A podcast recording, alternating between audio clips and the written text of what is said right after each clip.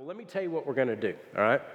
Um, I'm going to read out of Romans 6. I'm going to start in verse 15 and go to the end of the chapter. After I do that, I'm going to pray.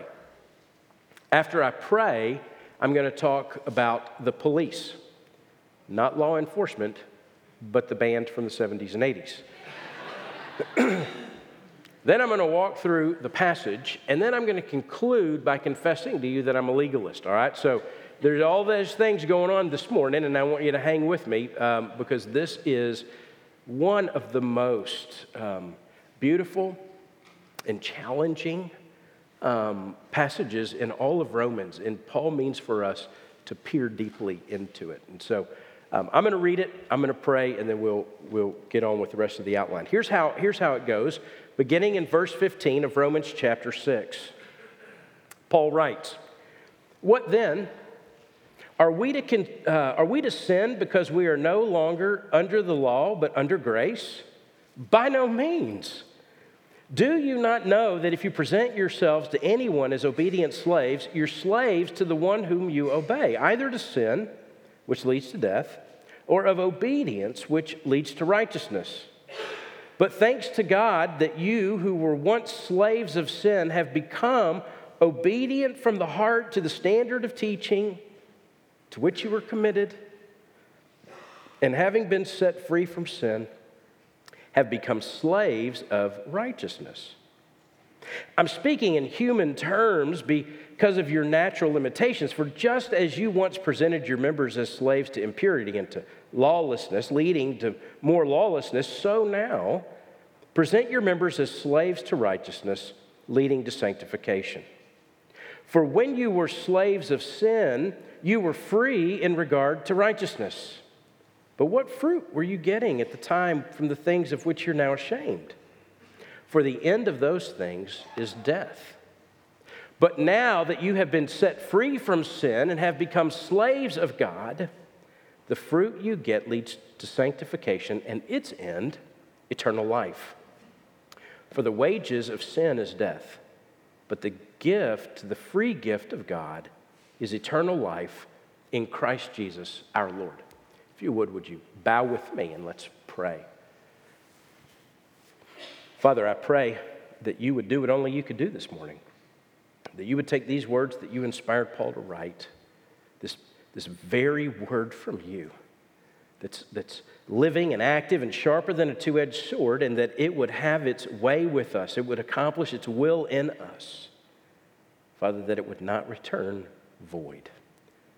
And so we ask that expectantly of what you'll do in the name of your Son, Jesus. Amen.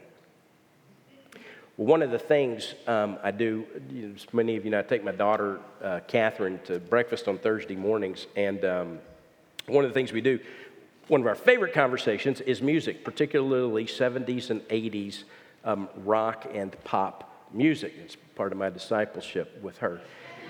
And, uh, but so this last Thursday morning, one of the things I really wanted to do was make sure that she knew about the Police's Synchronicity album 1983. I think it's the best album that they did. You probably didn't know you were coming to get that kind of education, but it is. And it, so what's fascinating about it, so we, and we like to talk about, we don't like to just listen to the songs. We like to talk about the artists. We like to talk about why they wrote these songs. What do these words mean, you know, as they're groping out into the world, you know. And um, Synchronicity is this fascinating album. Sting wrote it in the midst of a divorce. It was one that broke his heart. It was um, so he leaves. He goes to Jamaica. He hides out in Jamaica for a little while, and he ends up writing this the, most of the songs in this album. And um, he is searching and struggling with all these things that are going on in him that he can't seem to make sense of. And one of the songs that he writes in this really sort of sums up the whole mood of the album, and it's, it's the song King of Pain. And it was number one January 17th of 1984, if you wanted to know. But, anyways, that, that single got released off of that album, and it was it kind of summed up. And so they, there was a lot of interviews at the time with Sting about, hey, what's going on in the song? Because there's a lot of imagery, there's a lot of sort of darkness and sadness. And Sting began to talk about this. And depending on which interview you read, um, you know, what Sting's motive was behind it. I think they all were. I think he, he, he fully didn't understand what he was writing. And so, it, listen, I, I don't, no evidence that Sting is a believer, but yet he writes things that are biblical about the state of humanity. Listen to the words. I'll just give you one verse and then I'll, I'll let you hear what the bridge is. It says, There's a little black spot on the sun today. And then there's this like echo that's built into the song where he says, That's my soul up there. It's the same old thing as yesterday. That's my soul up there. Well, there's a black hat caught in a high tree top. That's my soul up there.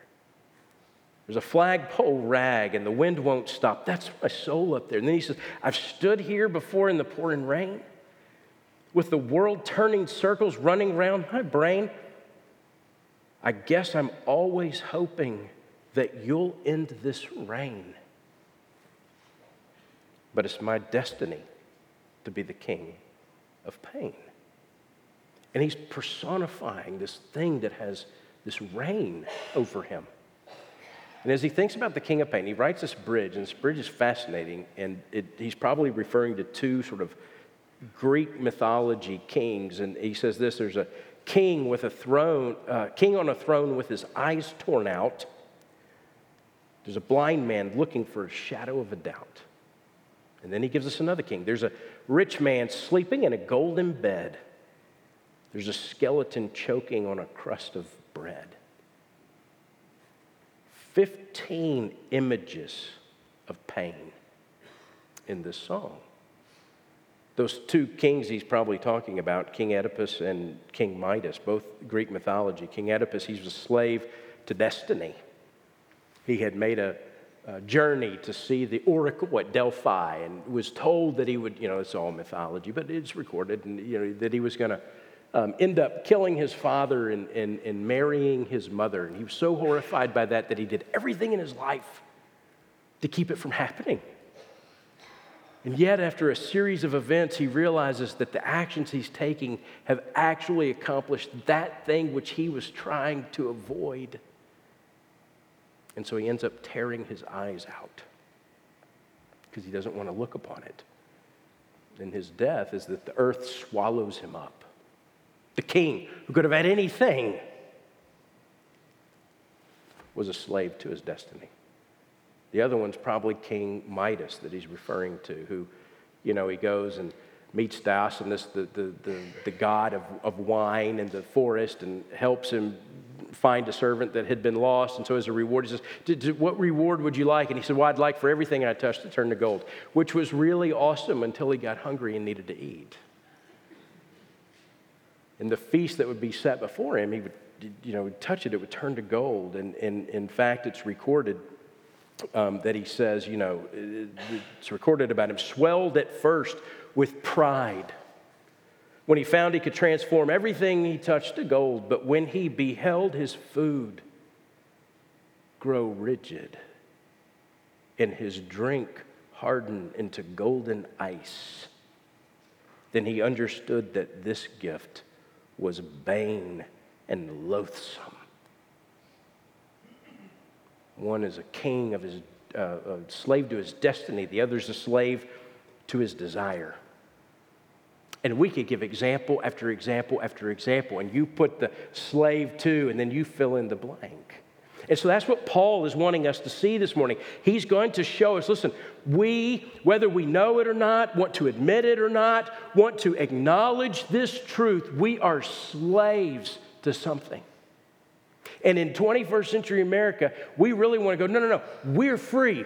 We are independent. And the reality is, no, you're not. You're a slave to, you're a servant to your desires your heritage, your DNA. You are a servant to something, that which you are seeking security in or significance from. And that every single one of us knows what it is to be in slavery to something. And so, what Paul says, he's been trying to say in Romans 6 listen, you've been saved by God. He's been saying to this, you've been saved by God. It is a free gift of God. What you could not do, God sent his son Jesus to do. And based upon what Jesus has done, God turns and says, okay, I'm going to count what my son did, I'm going to count that towards you. That when I look at you, I'm going to see my son. When I evaluate you, I'm going to evaluate you based upon my son. And what his life was and is, your life now was and is. And that's salvation, that's justification. And it is this right standing, this righteousness that comes upon us, it's given to us externally, it's placed upon us.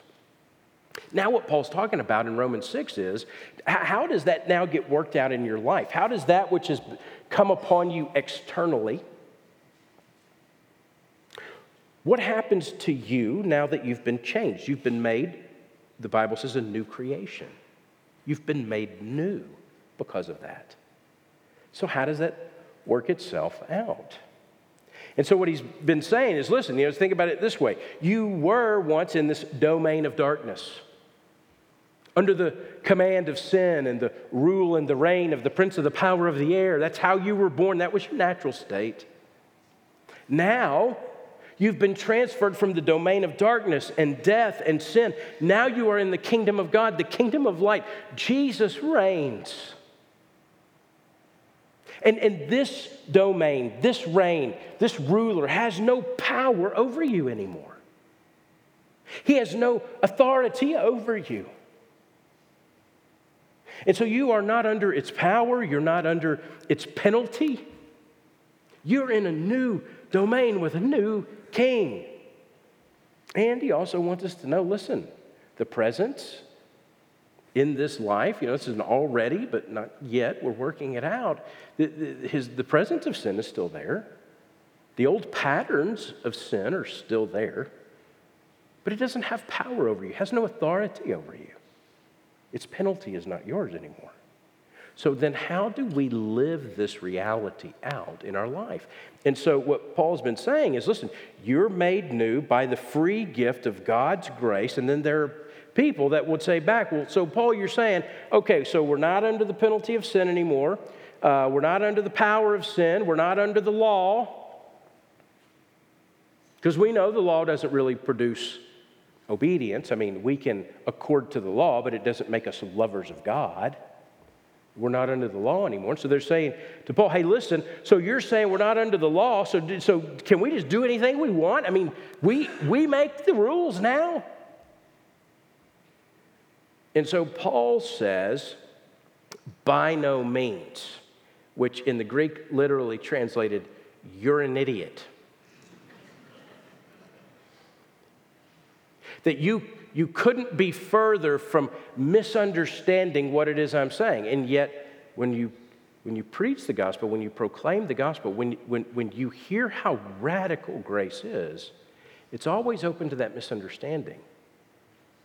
And yet, Paul, not, not trying to uh, uh, avoid the misunderstanding, he is wanting to confront the misunderstanding.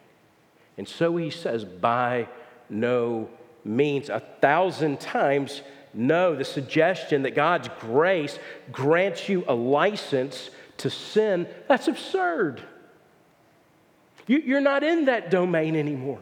You're not under that ruler anymore. You're, you, you're not under the power of that master anymore. You're in a new domain with a new master. It'd be illogical for the force that frees you from the power and penalty of sin to be the force that energizes you for sin. Listen, being free doesn't mean you don't have a master. Being free is worked out in who is your master? That's what Paul's trying to say. And there's only two masters either a slave to sin or you're a slave to God. And see, what he's going to argue is that the grace that God proclaims in the gospel, the, the grace that God provides through his son Jesus, that creates a love for God, which the law could never produce. There's, the law cannot legislate your heart to love. That can only come about through grace. And so he says in, in verse 16, look, look at this. He says, Do you not know? Which means, Of course you know. It's the whole point Paul's making. Of course you do. And he says that if you present yourselves to anyone as obedient slaves, you're slaves of the one whom you obey. There's three words here. To present is to place yourself at the disposal of. And the, the idea in the, in the first century, what Paul's referring to, is how slavery works. So slavery worked two ways. One, you'd conquer your enemy, you would, you would take their slaves. But the other way, more, um, more likely what Paul means, is there was a, an indentured servitude. And so if you were in debt to somebody, you had a you had huge debt, or you um, had bad years and you couldn't feed your family, or you know, you, you, you, know, you, you were needing to survive, you could go and you could offer yourself as someone's slave. They would turn around and pay off your debt, and then you were theirs. For however long they deemed it took for you to pay off what it is that they had paid. You, you, you work this back, but you would, you would present yourself, you would place yourself at the disposal of, and to obey, you would embrace with full surrender whatever it is they told you. You give your ear to them. They speak, you do. That was the obedience. And, and the slave, it, it was um, to be under the complete control of someone else. You no longer had a say in what you did. You were under the complete submission and control of someone else. And so he says that you present yourselves to anyone as obedient slaves. Your slaves are the one whom you obey, either of sin, which leads to death. That's what that leads to. Or of obedience, which leads to righteousness. Righteousness is what you were created for. Righteousness is what you long for. You might even say godliness, holiness, purity. That's how Paul's using it here. The last half, we either obey sin or we, he says it in a real funny way, obey obedience. What does he mean by that? Well, there's a sense in which I think obedience is sort of the relational way that legal righteousness is worked out. When you're declared righteous, that is a legal declaration. God is declaring something about you. Your obedience is, is now your life coming into sync with what has been declared legally about you. Obedience is relational, righteousness is the legal standing.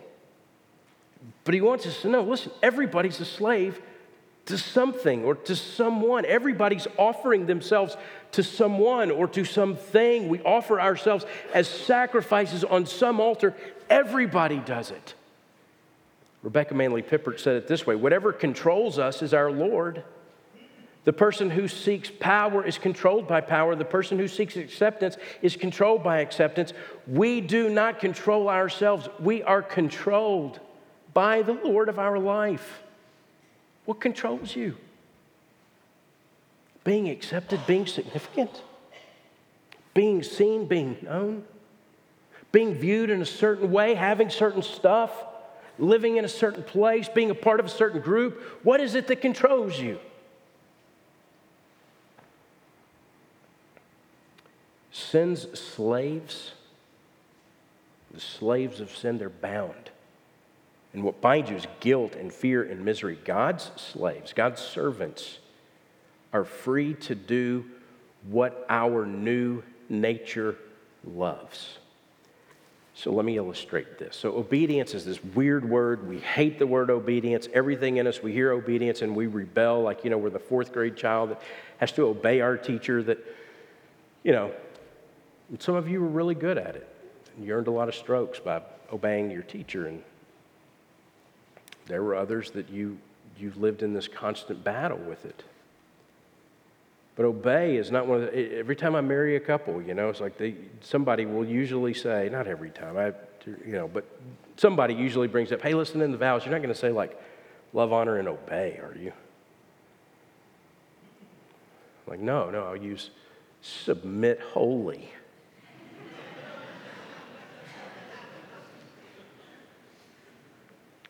but let me give you a picture of obedience that I think is more helpful for us.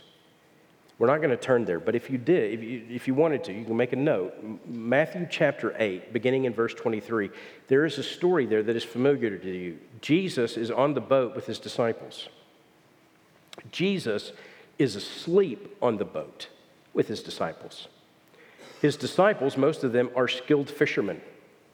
The text says a great storm pops up.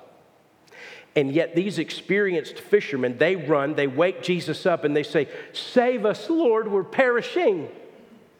So it's a bad storm. It's a great storm. So, what happens is Jesus gets up, rubs his eyes, rebukes the wind and the wave, and the text says there was great calm. From great storm to great calm.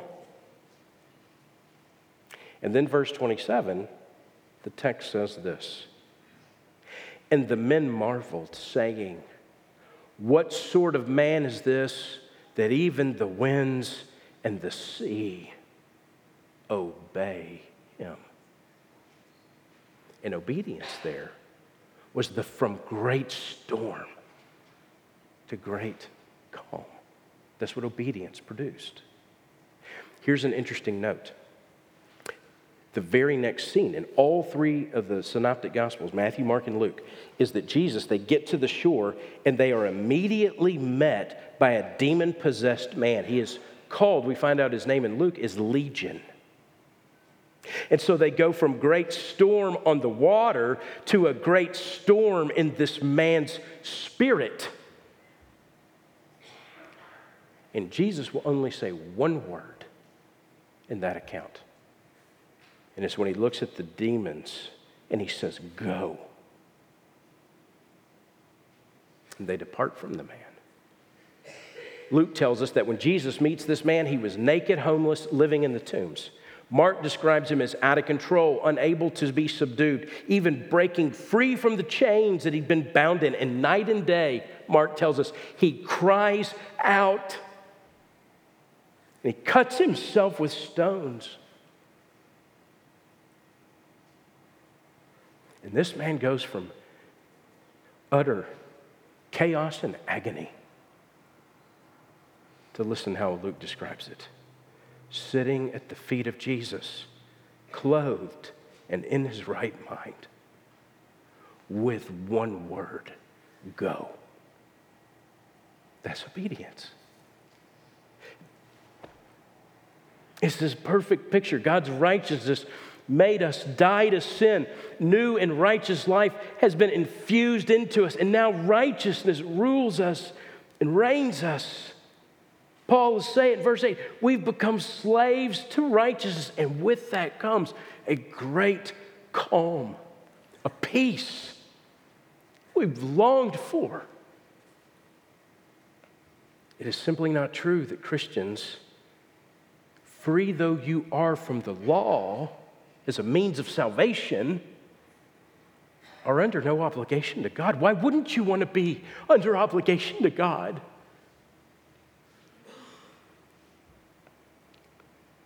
Verse 17, but thanks be to God. See, this transformation, this one that you experience as a believer, this sanctification, this progress of becoming who you are already in Christ it is all from God. It is not something that you do, it is something God is doing in you. It says that you were slaves of sin.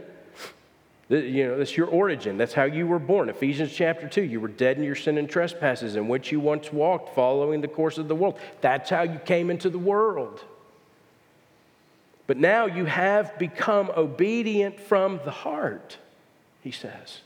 And what this means is that the gospel truth comes, it penetrates your heart. In fact, it, it actually gives you a new heart because you're made new.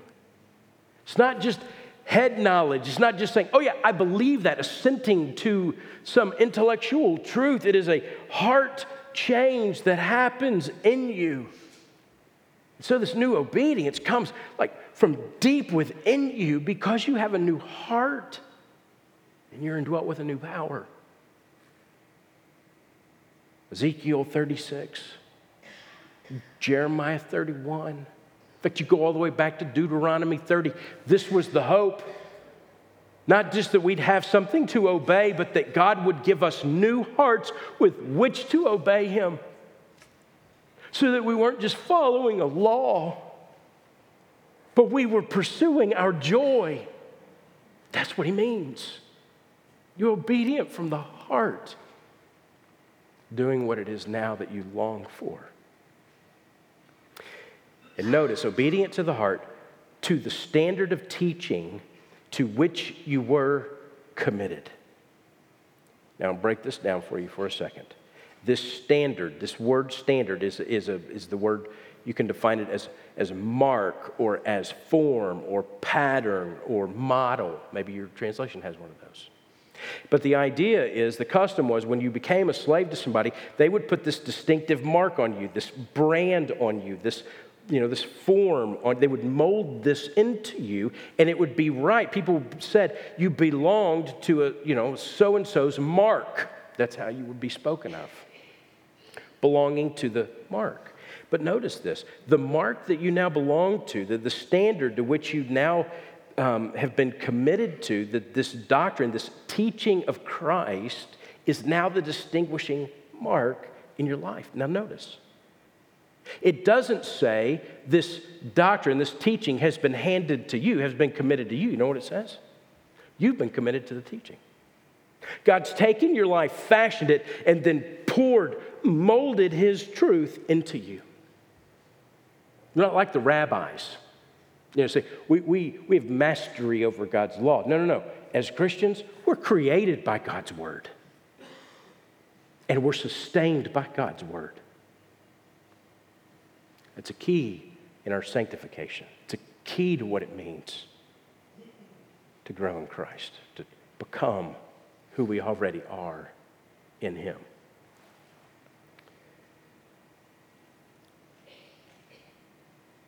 All right, verse 19, slavery is an analogy. But Simply, when Paul says I'm speaking in human terms, what he's saying is, you have limits, I have limits. We're speaking about things that human words can't actually fully articulate. You know, it's a good illustration. It's a good analogy. We can't make it an allegory. We can't go too far on it. Slavery to God is the greatest freedom a human can ever know. So when we're talking about slavery, I just want you to know I realize that that metaphor falls short a little bit because slavery to God is the greatest freedom you can know.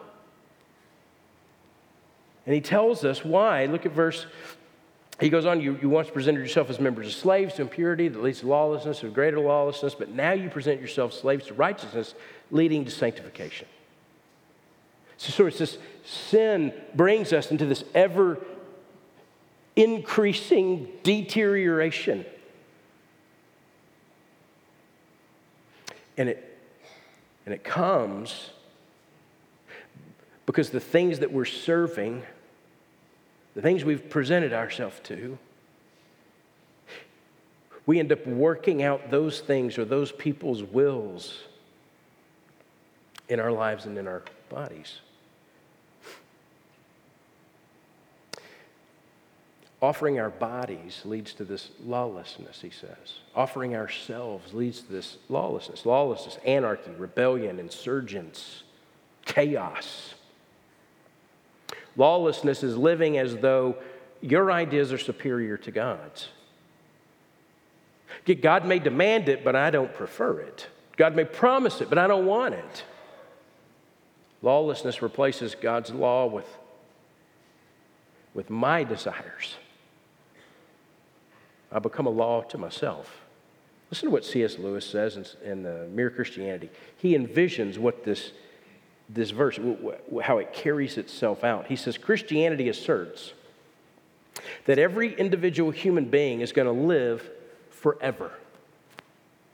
And this must either be true or false. And he takes it to be true. He says, Now there are a good many reasons which would not be worth bothering about if I were going to live only 70 years, but which I had better, better bother about very seriously if I'm going to live forever. Perhaps my bad temper or my jealousy are gradually getting worse, so gradual that the increase in 70 years will hardly be noticed but it might be absolute hell in a million years. In fact, if Christianity is true, hell is precisely the correct technical term for what it would be. Slavery to God works in the same way. Offering yourselves to righteousness leads to holiness, leads to godliness, acting according to the truth, living out what is really true. He says it leads to sanctification, this holiness, this purity. It's both a state of being and a process. Sanctification is being set apart, a person or a thing, for what it was intended by its designer. Think about it this way a pen is sanctified when it's used to write eyeglasses are sanctified when they're used to improve vision. A human being is sanctified when you now live according to what God's design and what his purpose is. Think about Adam and Eve. They were perfectly, they perfectly bore the Creator's image. They lived in harmony with his purpose and with what God designed them to do, and they had limitless communion with him and unbounded intimacy with each other. Never were they so free than when they were, as Paul would say, slaves to righteousness. When we serve righteousness, we on, not only do we please God, we, we do what's best for us because that's how God created the universe to work. But we exchange truth for a lie went outside of our design to meet our needs. So Paul says in 20 and 21, why would you go back there? Why would you go back to this dominion? Don't you remember the fruit that that bore? It only brought you shame and it leads to death. So instead, he says, listen, but now, verse 22, moves us from the past life to the present life. The more we believe God's facts about our eternal position in Christ before Him, the more that truth then works itself out in our life. And he ends with verse 23 For the wages of sin is death, but the free gift of God is eternal life in Christ Jesus our Lord. And we usually use that in, in evangelism context, but the reality is it's, it's written to believers. Sin is a master that always pays, always pays on time, and always pays in full. And what it pays is death. And sin pays out what we deserve for our work with it. we earn judgment by our works. But justification, life come only by faith and are a gift from God. The pivot word is gift. God absolutely refuses to sell salvation, He will not barter for it. It's like trying to buy, Spurgeon says, trying to buy light from the sun or air from the atmosphere. All a man can do is take it and to use it. That's how God has given salvation to, to take, to use, and to be used to enjoy life to the fullest. Serving Him does not win us salvation, but it does put us in sync with who we are as new creation. Now, here's how I want to end. One of the greatest dangers for us is that we will hear a passage like chapter like Romans chapter 6. You're a slave to God. Don't be a slave to sin. And somehow you hear what is good and right and holy. And you will leave here and respond with your flesh. What? I'm not going to sin then. I'm going to set up these parameters. I'm going to do all that I can. I'm going to, I'm going to work really hard. And, and, and I want to say that what Paul does not do is he does not respond to these accusations of license with legalism. But we are so prone to respond with legalism. Well, what's legalism? I would honestly have to say that I probably have had for a long time a legalistic view of legalism. I used to say, oh, well, it's just, you know, it's just a bunch of killjoys for the sake of trying to set themselves apart from others. And the real sad thing is, they just don't know the true freedom in Christ that I have. Here's the problem with that definition. While it is probably true in many respects, where it is not broad and encompassing enough is that that definition doesn't include me. I am a legalist. See, legalism is any attempt to improve upon the holiness that comes only from God. I'll explain it this way. It's like going to the Four Seasons car wash. You go there, you have them do the whole thing. They, they, they vacuum it in and out, they wash it, they wax it, they do your tires, they clean everything. You know, the guy at the end's even got the rag and he's, you know, working out all the smudges. And then you get in the car, you drive to the end of the lot, you get out of the car and you proclaim, Look what I did. That's legalism. It comes from not rightly seeing how we're related to God. He's the Savior.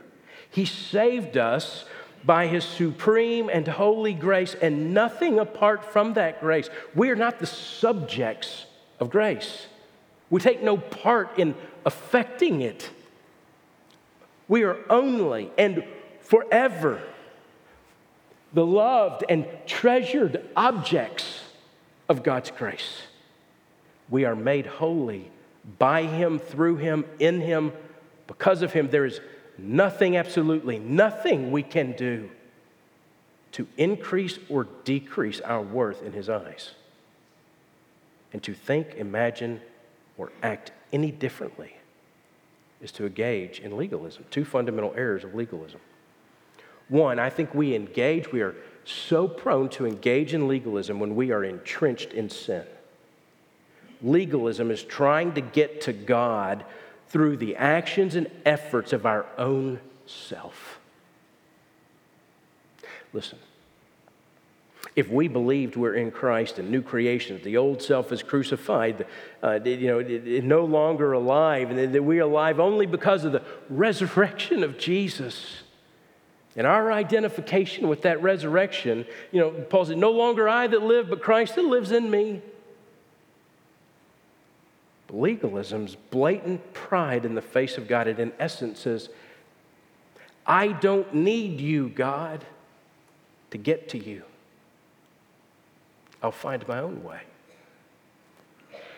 Here's the second root error of legalism we engage in it to meet our own needs. Now, listen to what I mean. So, contrasted with letting Christ meet our needs, instead of going to God for all that we need and, and seeing, you know, the, the contrast is what we do is we see ourselves as sufficient enough to meet our own needs, or we don't believe really that God is sufficient enough to meet our needs or some combination of both. And so what happens is we, we set, we make rules and restrictions, you know, disciplines for ourselves and for others, you know, for the purpose of attaining a, you know, a sense of being spiritual. We do that, we've engaged in legalism. We've sought to meet our own need for security and significance in Christ apart from Christ. To, to by what we do, secure our significance in Christ, we're doing it apart from Christ. And we do it in the name of Christ. And what's worse is we impose our own sinful pathology on others. Legalism's weighty, it's, it's a burden. I, I believe it leads to a lot of depression amongst believers, a lot of, you know, giving up the good fight of faith. I also believe that when you begin down the road of legalism, you will be doomed to that journey until you realize your place, your security, your significance in Christ. Christians mistake the life that Christ promised in John 10:10 10, 10, that you will have life and have it abundantly. They mistake that for self-managed, self-attained, self-sacrificing life of legalism. And somehow I think it's the church that sold it to you.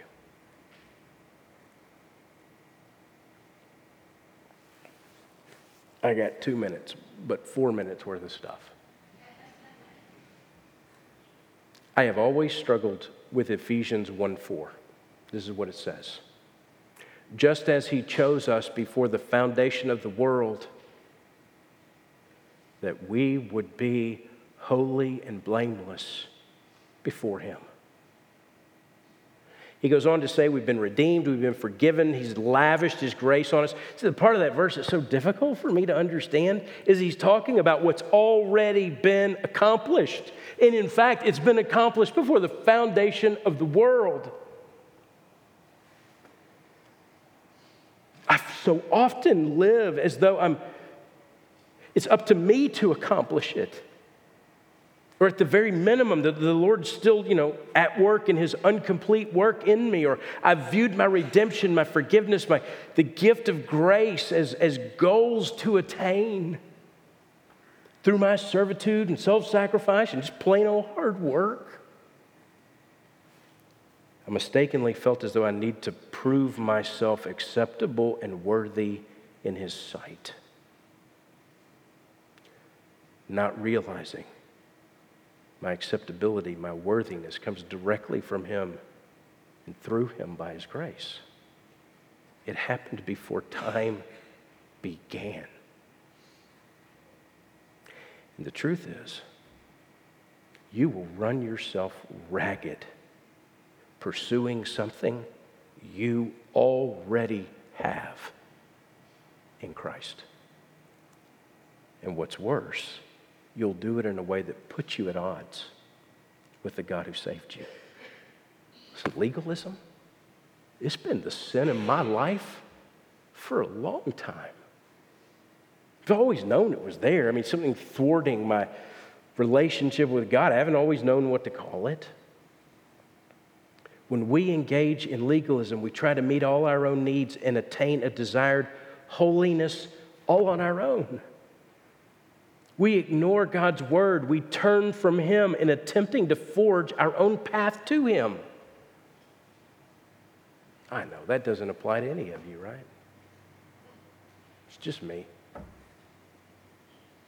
Our life, in a sense, becomes a miserable, depressing attempt to build a Tower of Babel. We step back from it, we see how absurd it is.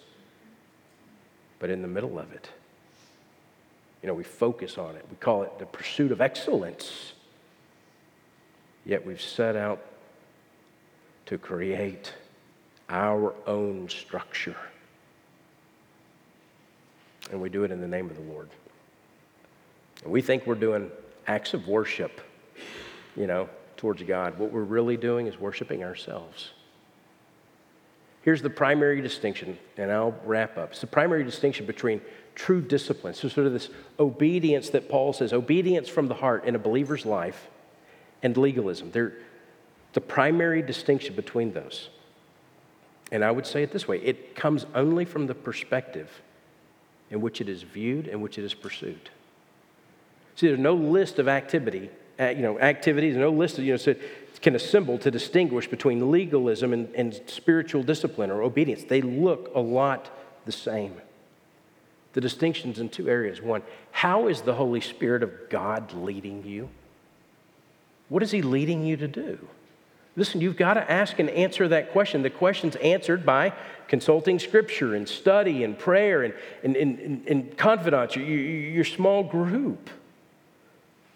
And if the Spirit is leading you to an obedience, to a discipline, you know what you need to do? You need to go as hard and as fast as you can and go humbly and go prayerfully, remaining sensitive to what God wants to do in your life through the discipline. I think it would be an error to say God is not calling you to an obedience, that He's not calling you to spiritual discipline, that He's not calling you to pursue your greater understanding and devotion of what it means to be in Christ. The history of the church proves that out. But we've got to be sensitive to when and how God's calling us and leading us, and we follow Him in that area. Here's the second area. We you know, what's the Spirit leading you to? Secondly, what's the attitude that I undertake in going about this action? If it elicits pride or somehow you feel like you're gaining favor in God's sight or you're, you know, sort of, sort of, uh, you, know, you're involving yourself, you know, to, to accomplish what God's doing, then that's legalism. Those motives are not pure. Our response to God should be out of obedience and love to the perfect, complete work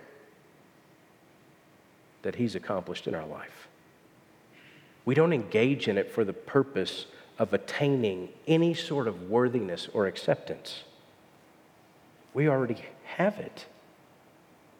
See, see if pride creeps in,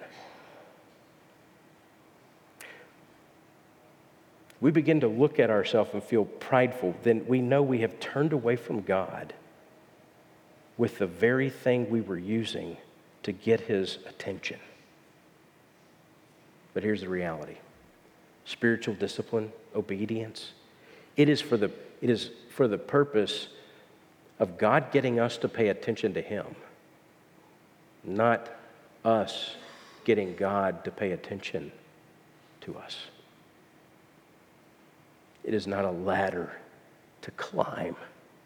You do not achieve holiness. You simply walk in what has already been created to you, following the new heart and desire and disposition that God has set in you, syncing up with who He is and what He has for you. And that is the greatest freedom you'll ever know. If you would, would you bow with me? Let's pray. Father, you have been gracious